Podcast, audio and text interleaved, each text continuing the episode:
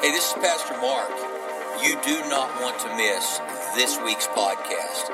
You're going to laugh till you cry, but it's good tears. They're good tears. So, man, tune in, listen to this podcast. It's going to inspire you, encourage you, and, and prayerfully help bring change that you desire in your life. God bless you. Thanks for listening.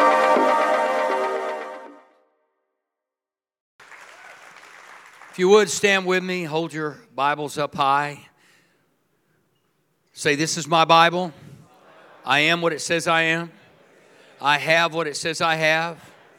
I can do what the Bible says I can do. Today I'll be taught the Word of God, and I boldly confess my mind is alert, my heart is receptive, and I will never be the same again. Never, never, never. In Jesus' name, Amen. You may be seated. You know, you can do that at home as well. Uh, kind of fits into my message today that uh, there is power in the words that we speak. Life and death is in the power of the tongue. And when we talk about the promises of God, there are basically three things that I believe we need to do in moving toward the promises of God. Number one, we need to be aware that there are promises. How many of you know if you're not aware of something, that means you're not going to be in pursuit of something? So when we become aware of what God's word says, we have the next step, which is the declaration or declaring what we're aware of. So, aware, declare. Once you're aware of something, that's when you start moving toward it, and you really start moving toward that before you ever physically do it. You are spiritually, mentally, and emotionally setting it into motion. For instance, in June, some of you are anticipating kids going back to school because you'd already been out for a month and you're ready for them to go again. And so you're aware of when school starts and, and you begin to prepare yourself mentally, emotionally, and all the things that, that you need to do and, and that kind of thing. And then the third thing is the share, sharing what you have received from the promises of God after you're aware, you declare, you share. Very important that we get this, but it all begins with being aware that God wants to bless you. He said, I set before you life and death, blessing and cursing. Choose life. It's a choice that we get to make every day. And uh, oftentimes, rather than declaring what God has said and what God has promised, we talk about where we are in life the bad things that have happened. We have an incredible memory when it comes to the things that we've done wrong. A guilt complex, which we're born with because we're born with original sin. So the devil loves when we live below the standards of God. He loves it when we are not walking in the presence of God and walking in the promises of God. Matter of fact, the Bible says he's a thief. He comes to steal, kill, and destroy. So he comes to steal the word that is sown in us. If you look at the parable of the sowers and, and, and you see that the, the process that we get caught up, we get distracted, we get doubtful. When the seed of God's word is sown in us, we have to protect the seed of that word. So when the word gets in us, it's not just there uh, for us to possess it, it's there for us to declare it as well. And so when you become aware of that, you become responsible for that.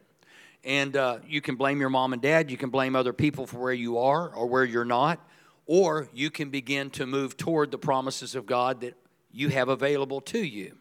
So it's very, very important that we get this. And in Numbers chapter 14, if you'll turn there, Israel had been delivered out of Egypt.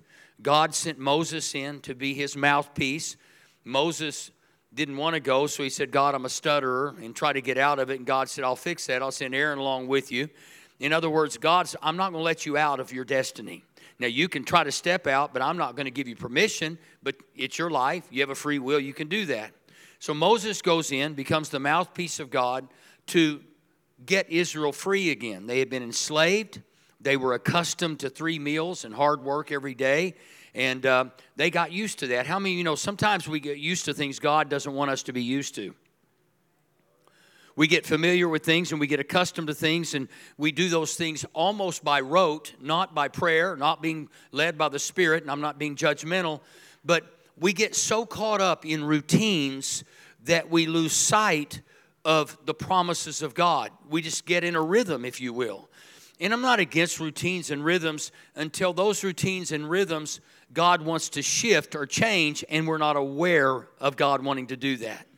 And so it's very, very important that we wake up every morning and say, Holy Spirit, good morning. I belong to you today. Anything you want to do, anything you want to say, here I am. Make me aware of what you want to do today. Well, Israel had come out of Egypt, as we know, but the problem was the residue of Egypt and Egyptian thinking was still on them. They were still they still had the Egyptian mindset. They were used to and accustomed to getting up at the same time every day, making uh, their quota of bricks, getting their meals, and going to bed. They had become accustomed to that. And that doesn't sound too bad if you don't know any difference. See, the problem is that some people in the world don't know that they don't have to live in the conditions and circumstances they're currently living in. The community I grew up in, it's very lower middle class. It would have been very easy, bunch of really wonderful people, but we I had no awareness outside of my community. As a matter of fact, when I went to college and they said we're going to teach you a worldview, I didn't even know what a worldview was. I had a community view. I didn't even have a city view. I didn't have a state view. I had a community view.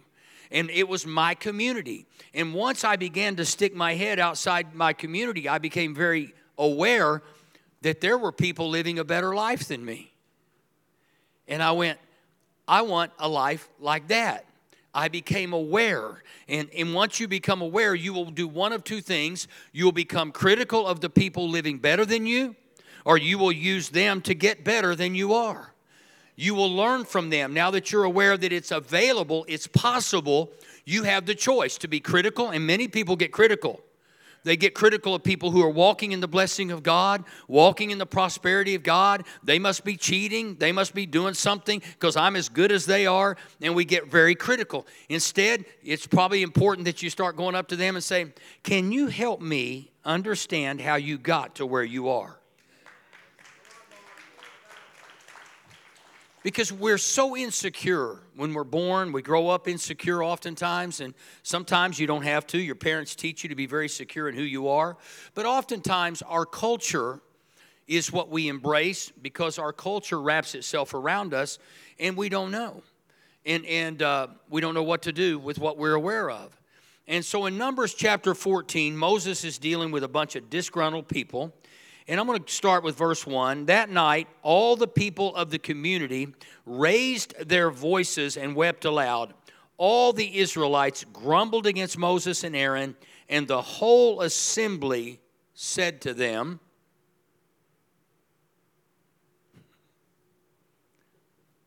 said to them. See, sometimes it's one thing to think something, but before you let that out of your mouth, process it. Before you open, well, isn't the thought as bad as the words? No. The Bible says you can take that thought captive and you can make it obedient to Christ. You can imprison the thought before the thought becomes words and imprisons you. Because your words will imprison you. You can think something about somebody, but the minute you say it and they hear it, it changes everything. You could think they're such an idiot, but the minute you say it, that's when the trouble begins. And so take that thought captive and ask yourself, is this thought going to be productive? And Israel was not thinking when they did this. It says, if only, listen to this, if only we had died in Egypt or in the desert, why is the Lord bringing us to this land only to let us fall by the sword? Our wives and children will be taken on as plunder. Wouldn't it be better for us to go back to Egypt? How many times have people come a certain distance only to say, This is difficult. This is hard. You forget how hard it was in Egypt. You forget how difficult it was back when you were making bricks and having to get your own straw. You forget that. All of a sudden, you've lost your awareness of the promise that is before you. You see, when you come up against something, and I want to get this in our heads today because the promise requires a profession of faith in God. And so once you realize that and you begin to declare, I'm the righteousness of God in Christ. Now that I'm aware of that, see, I never was, I never heard that when I was a kid in church. I'm the righteousness of God in Christ. I'm made right by being in relationship with God through Jesus Christ. You say, Well, I'm a terrible person. Don't say that anymore. I'm the righteousness of God in Christ after you honk and cut somebody off in traffic.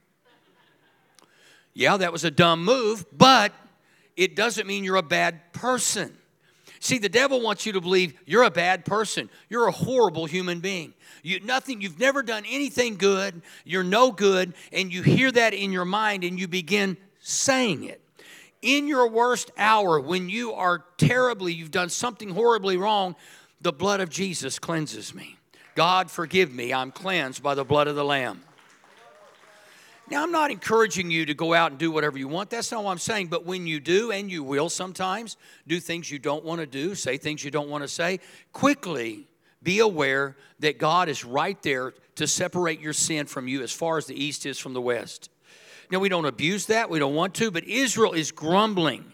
Why did you bring us out here to die? We should choose a leader and go back to Egypt. Now, hold it. Who chose Moses? God did. Who do you think is right in this situation? We should choose a leader. Yeah, good luck with that. Nobody wants to lead you knuckleheads. You're grumblers, you're a mess. And then Moses, rather than getting angry, was aware of what God wanted him to do. You see, if you're not aware that God says if you don't forgive, you won't be forgiven, if you're not aware of that, you're going to live a life that's pretty miserable. Bitterness is not a good thing and your unforgiveness turns into bitterness toward people. And Moses could have easily said, I'm not doing this anymore. I know there's a promise before us, but y'all want to go back to Egypt. Just get her done. I'll point you in the right direction to go back to your old ways. But Moses instead stands in the gap. In verse 17, it says, Now may the Lord's strength be displayed just as you, just as you have declared. You see, Jesus in the New Testament didn't say, if you go and you're at the base of a mountain and it's standing between you and the promise, he didn't say stand there until it goes away. He didn't say stand there until you can stare it down. He said speak to the mountain and say be moved from here to there. Speak. Instead of saying, well, there's that mountain again, nothing good. My family been living at the base of this mountain for three generations. I guess it's just our lot in life. We're just stuck here. This is all that's going to happen to us. You hear people continue to tell a story that's contradictory to the promise and story of God. You wonder why you're not walking in the blessing? Are you declaring the blessing or criticizing people who are blessed? It's humbling when you realize that you can learn something from somebody else and you want to be as smart as somebody else, smart people are continual learners. Read a book one time, and this guy said, he said he's, he's, he's really a great communicator, great preacher, great author. And he said, when people ask me what I do for a living, he said, I'm a learner. They said, No, what do you really do? I'm a learner. In other words, that's my lot in life is to continue to learn and be aware of what the Bible says. The devil doesn't want you to walk in the blessing of God and the joy of the Lord and the peace that passes all understanding. Every morning that you wake up, I'm telling you, there's an assignment from hell to stop you. And This scares some of y'all. Hell assignments. We don't want to talk that spiritual. Don't go there. Don't get there. No, I'm going to get there because it's the problem. We have minimized the spiritual aspect of our life. We are made spirit, soul, and body. And we all we look at the body, and some of us looking at more body this year than we did last year. And then, then you're looking around at everything, but your spiritual man is a dwarf because you're not feeding your spirit man. Your spirit man's starving to death. He's weak. He has no energy. He has no strength because you're not fed it with the Word of God. The Word of God is, is soul food.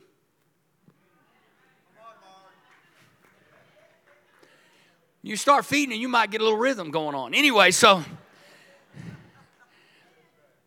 and it goes on to say, the Lord is slow to anger, abounding in love, and forgiving sin and rebellion. But then he goes on to say, yet he does not leave the guilty unpunished. What he's saying is, your punishment is your choice.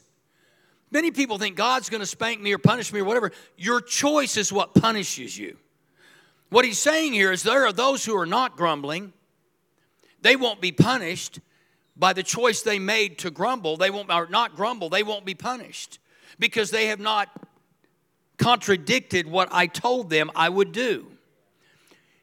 Yet he does not leave the guilty unpunished. He punishes the children for the sin of the fathers to the third and fourth generation.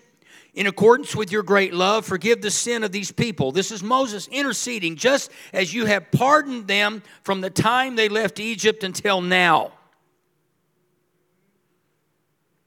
The Lord replied, I have forgiven them as you have asked. Nevertheless, as surely as I live, and as surely as the glory of the Lord fills the whole earth, not one of the men who saw my glory and the miraculous signs I performed in Egypt and in the desert, but who disobeyed me and tested me ten times, not one of them will ever see the land I promised on oath to their forefathers. No one who has treated me with contempt will ever see it. Now, obviously, today we have an intercessor. The Bible says that Jesus is seated at the right hand of God interceding for us. That means he's standing in the gap between our sin, our failings, and he's interceding with God, say, But I gave my life for them and they've turned back to you. You see, you're never too far gone for God, and you've never do too much, done too much to out sin the cross. And so some people quit because they think I've just done too much. And this is these their words are I just can't do the church thing. I just I, I, I can't come. I, have done too much. And and you start telling yourself you've done too much instead of saying God did more than my too much. God is bigger than my too much. God is greater than my too much. God is going to take me where He wants me to go. Now, you can obviously alter your course, which is what Israel did, and I'll explain that in just a moment you can speed things up or you can slow things down.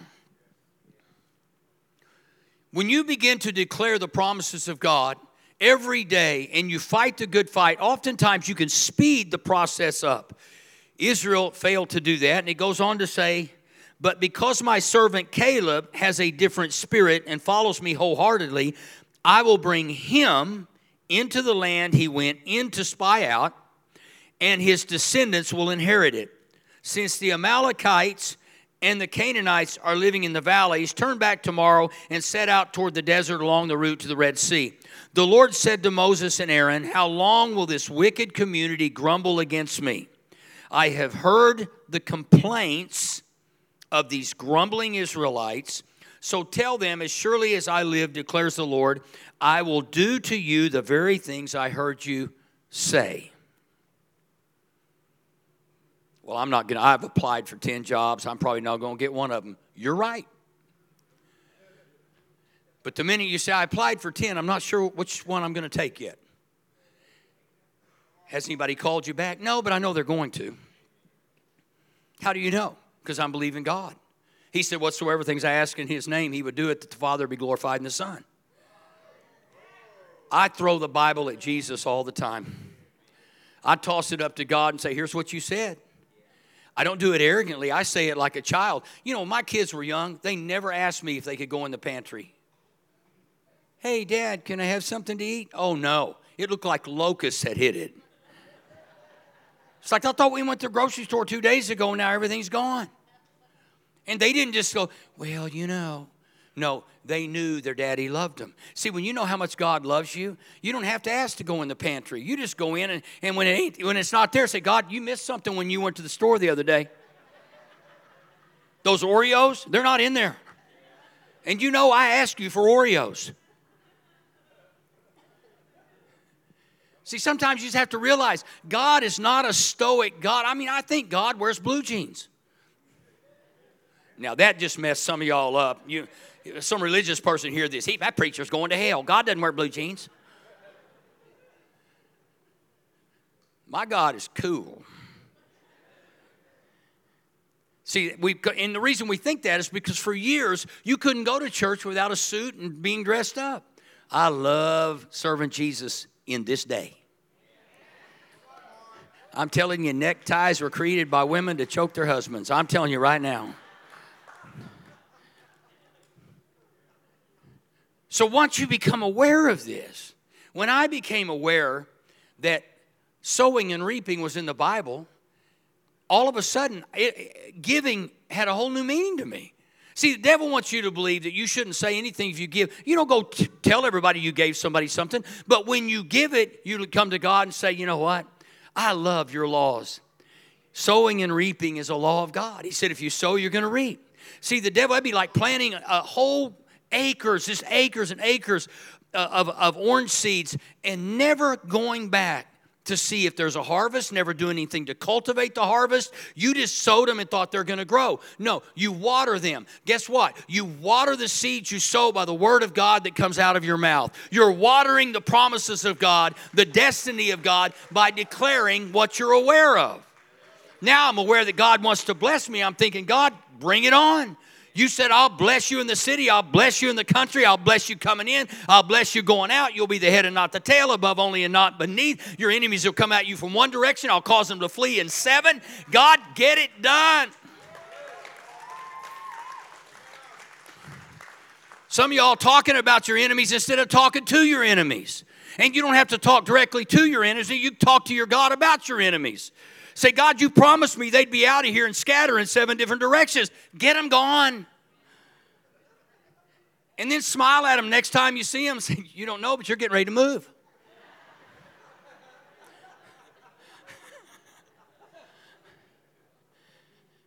you see, our lives are not determined by happenstance. It's not Doris Day, que sera, whatever will be, will be. No, it's whatever you say, it's what's going to be. And I know this is very difficult for religious mindsets to grasp this. They think that, that God, somehow we're just Calvinists. We're, that, you know, if you fall down the stairs, you're just glad it's over. It was destined to happen and now it's behind you. Instead of saying, I'll never fall downstairs, I'll be aware that the stairs are there. This is radical for some of you. It's radical. But radical faith produces radical results. That's how come you be, begin to declare it. The word of God is true. God, I'm the apple of your eye. My footsteps are ordered by you. Your word says I'm going from glory to glory. The footsteps of the righteous are like the first gleam of dawn, shining ever brighter till the full light of day. I just keep on going. Lord, you said you'd bless the righteous, surround them with favor as with a shield.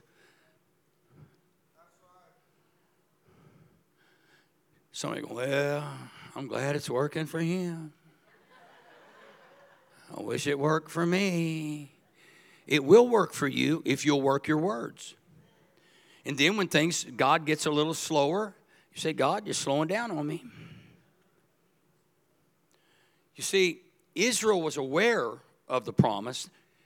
They even got to the place where they went in to spy out the land of promise, a land flowing with milk and honey.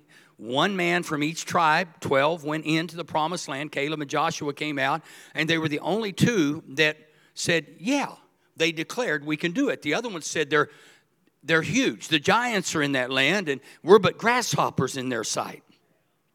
Those words, those words from 10 spies infiltrated the whole population of Israel.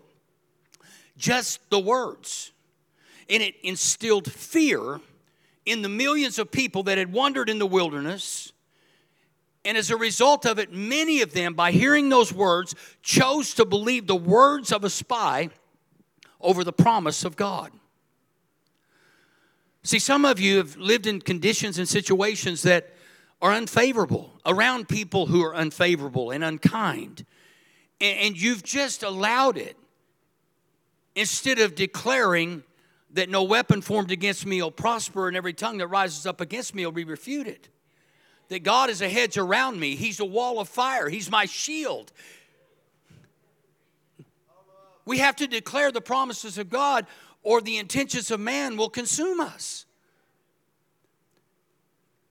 The problem is we're too busy looking at whether we deserve it or not, or whether we're good enough or not. And what we don't realize is God is good enough, big enough, strong enough, better enough to get us to the place we need to go. Declare the promises of God. In Exodus 13, it says in verse 17, when Pharaoh let the people go, God did not lead them on the road through the Philistine country though that was shorter. For God said, if they face war, they might change their minds and return to Egypt.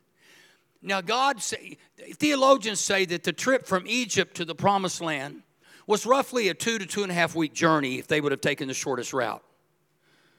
But because Israel was so undecided in their minds, God says, I'm going to have to take them the long way or they'll be destroyed.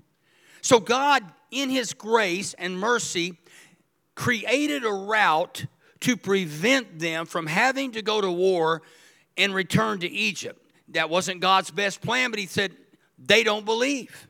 And He knew it ahead of time that if they, in fact, face the Philistines, they're going to cower down. See, sometimes there's a shorter route for you, but God's saying if you go that route, you're going to return back to the way you were. And God cares so much about us that He is patient with us. So now all of a sudden, I have to remind myself. See, some people just, I love the Bible, and I, I love carrying a real Bible. Now I have a Bible on my phone, but I just like this a little bit. And, and so what happens is we look at the Bible, and sometimes we feel like, well, I need to read it. You feel guilty when you don't read it, and you don't read it enough, and you're not. And, and, and see, that's exactly what the devil wants you to do is believe that you know, this that's what this is all about. The devil, that's not what this is about. This is about you reading the Bible, becoming aware of the promises, and then starting to declare the promises and quit having discussions about how bad things are and just look and say, you know, if they're this bad right now, think about it. They can only get better. Things are, and, but most people say, well, you know, it's just really a horrible time. Let me say this one of two things is about to happen in our world. This is what I believe either there's going to be a mass move of God. And I saw, read an article about Amsterdam having 60,000 people gathered and worshiping God. Moves of God are starting to break out around the world. And I believe that that's what is going to happen. That's my hope. And if that doesn't happen, I'm looking to the northeast sky saying, okay, where's the horse? Proof that animals are going to be in heaven for all of you PETA people. PETA, PETA, PETA, PETA. I'm looking to say either Jesus is coming back or he's getting ready to fix this mess. And so I, I could look at it and say, well, you know, people say, well, it's going to get worse. Well, you need to start a church of worse worship center and let everybody know it's going to get worse, and you all can get together every Sunday and talk about how bad things are. You come to Mosaic, you're going to get here every Sunday, get a stomach full of how awesome God is and how the promises of God are going to operate in our lives. We refuse to bow our knee to defeat. But I'd love it if there was a revival. Don't you know that hell right now is so disturbed? Is so disturbed right now because let me tell you, God will not be defeated. We've read the end of the book and I know how it ends. And so all we have to do is stay positive. I mean, a friend of mine was uh, had a car breakdown in Arizona years and years ago, and uh, he, he's out in the middle of nowhere, and a guy pulled over to pick him up. He needed a ride to try to get his car fixed. He got in the car, and come to find out, this man had a gun. And he looked and he said, "You know, I, I just want to kill somebody today, and it looks like you might be it." And this guy looked at him and said, "You think you can scare a Christian with heaven?" He didn't say, Oh, sir, please don't, please don't. He's like, If I leave here, I don't have to pay any more bills. I don't have to put up with any more people. I get to be with Jesus. Yeah, that's a little radical for most, right? But can you imagine some heathen trying to shoot you and you don't care? He's like confused. Well, hold it. I thought I'd threaten you. Go for it. Make my day. You see, most of us can't even get over a hiccup and say, it's okay. You can't scare a Christian. It's going to be all right. Right now, things look bad. But we have a good God that overcomes the things that look bad. And my God will never leave me. My God will never forsake me. He said, He'll be with me always. I can't lose. So you begin to declare what the promises in God's word are instead of declaring what's happening in your life. You can say, well, isn't that denial? No, that's brilliance. To declare what God said He would do. By His stripes, we were healed. He will meet all the needs I have according to His riches and glory by Christ Jesus. You say, I'm broke? God, you said you meet every need I have. Now, with that said, don't grumble about where you're at or where you're not. Start obeying God and watch and see what happens. If I every time I give, I say, God, I expect this to come back pressed down, shaken together, and running over. I can't outgive you.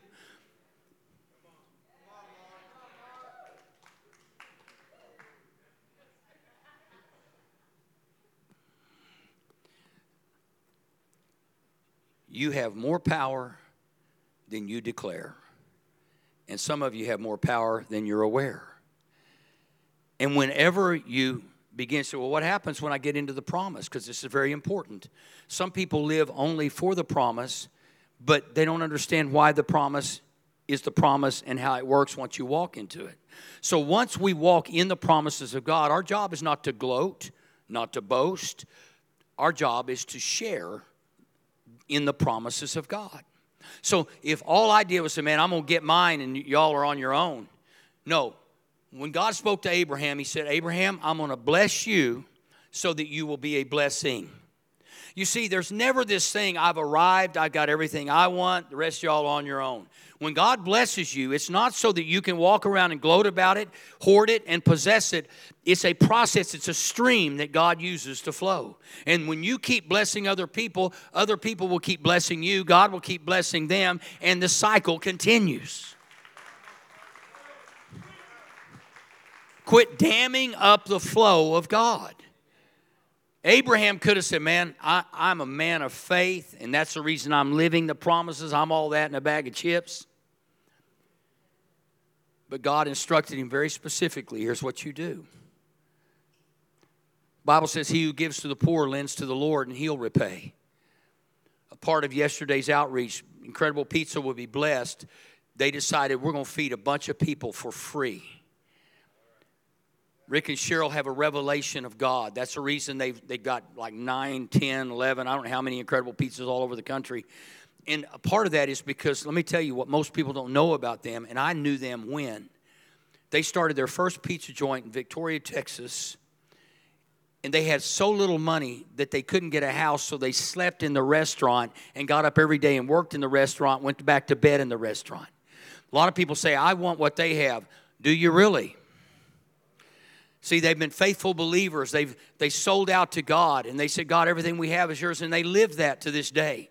See, if you can't handle one little pizza joint, you're not going to get 10 or 11. If you can't handle $100, you ain't going to handle $10,000. You see, once you become aware of the promises, declare the promises, you must share the promises.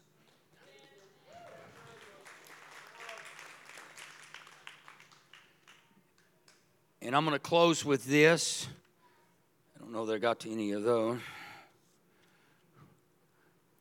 The average age of the world's greatest civilizations has been 200 years. We read, and those nations progressed through the following sequence. Don't miss this. From bondage to spiritual faith. Does this not sound like Egypt, Israel, Israel coming out? From bondage to spiritual faith. But follow this progression, not just from Egypt, but to America from spiritual faith to great courage. This nation became a great nation because they left Europe because they couldn't worship freely the way they wanted. And it took great courage, born out of spiritual faith, to make their way and call this America and begin to worship God. From courage to liberty, from liberty to abundance, from abundance to selfishness. This is where it starts turning. You see, when I talk about sharing, it's not just fighting through things and getting our own. But once we get it, it's important that we don't get selfish. And from selfishness to complacency, from complacency to apathy, from apathy means really don't care, I got mine, everything's fine. We quit fighting the good fight. We quit declaring the good word. And we sit back on now what we possess. And what it took to possess it was being aware and declaring. But once you get that and once you possess that, it's not over. You have to continue to speak God's word in your life, or the devil will suddenly put you to sleep. And all of a sudden, you'll become apathetic about the things of God and, and the word of God and the pursuit of God and your destiny.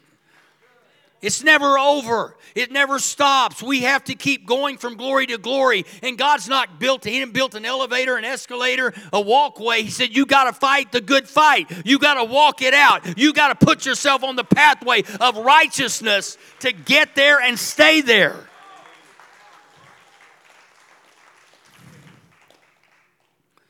From dependency back again into bondage. I'm going to say this as politely as I can. It will irritate some. Welcome to America because this is where we are today. And you know what? We can turn it around again. We can turn it around again by saying, God, we're going to exercise spiritual faith. We're praying for those in leadership. God, if they're not supposed to be there, remove them. God, uh, we prefer they change, they become the righteousness of you in Christ. We are praying for their families, we're praying for their well being. But God, if they can't get in line with your word, get them out of the way so we can live the life and the promises you've called us to live. And in just a matter of time, this will be declared hate speech. The First Amendment only applies to those who want to be evil, but those who say, I'm going to stand up for righteousness, I'm going to declare truth. Now, all of a sudden, truth becomes a person, in a person becomes hate. We've Got to handle truth. We have to speak truth if it costs us everything. A few years ago, this wonderful United States of ours was just over 200 years old. We know that was back in the 19, 1976, whatever it was. The above cycle is not inevitable. It depends on every one of us and our children and their children to see that we do not follow that cycle. If the above cycle is applied to a business, it just might explain why so many work hard and get about halfway through the cycle, and then there sets in the lower half, leading to failure it would appear that people, businesses, and nations cannot stand prosperity. America has been a prosperous nation. And just a few years ago, we became dependent on a government instead of a God, one and only God. People got excited about getting the, the money in the mail and all the things. And when we, we thought about applying for this PPP loan, and I, I, I just I went everywhere. And finally, one day, God said, "Are you going to trust me, are you going to trust the government? Now, I'm not being judgmental of anyone who took it or any business that took it. Don't say that. But for me, God said, I want you to look to me. I will take care of your church. I'll take care of your staff. I'll take care if you'll trust me. But what happened in that sense, we became government dependent. And now, as a result of that, you see this cycle happening in our country. Listen, God meets our needs according to his riches and glory, not his riches in DC.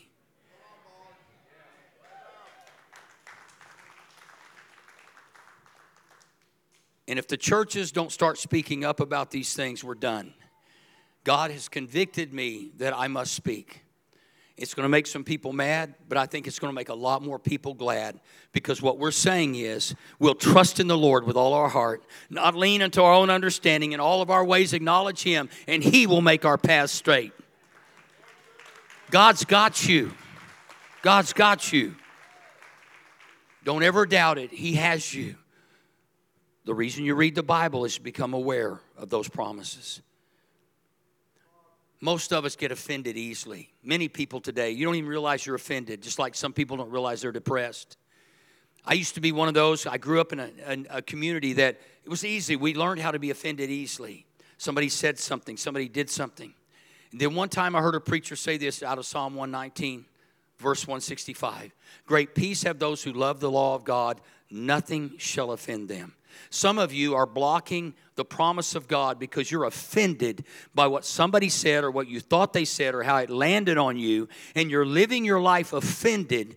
And as a result, you have blocked the flow of God's blessing and God's promise in your life. Let it go. Let them go. Matter of fact, if it's a person, start praying for their blessing and sows that into your blessing. When you start saying, God, bless those who persecute me.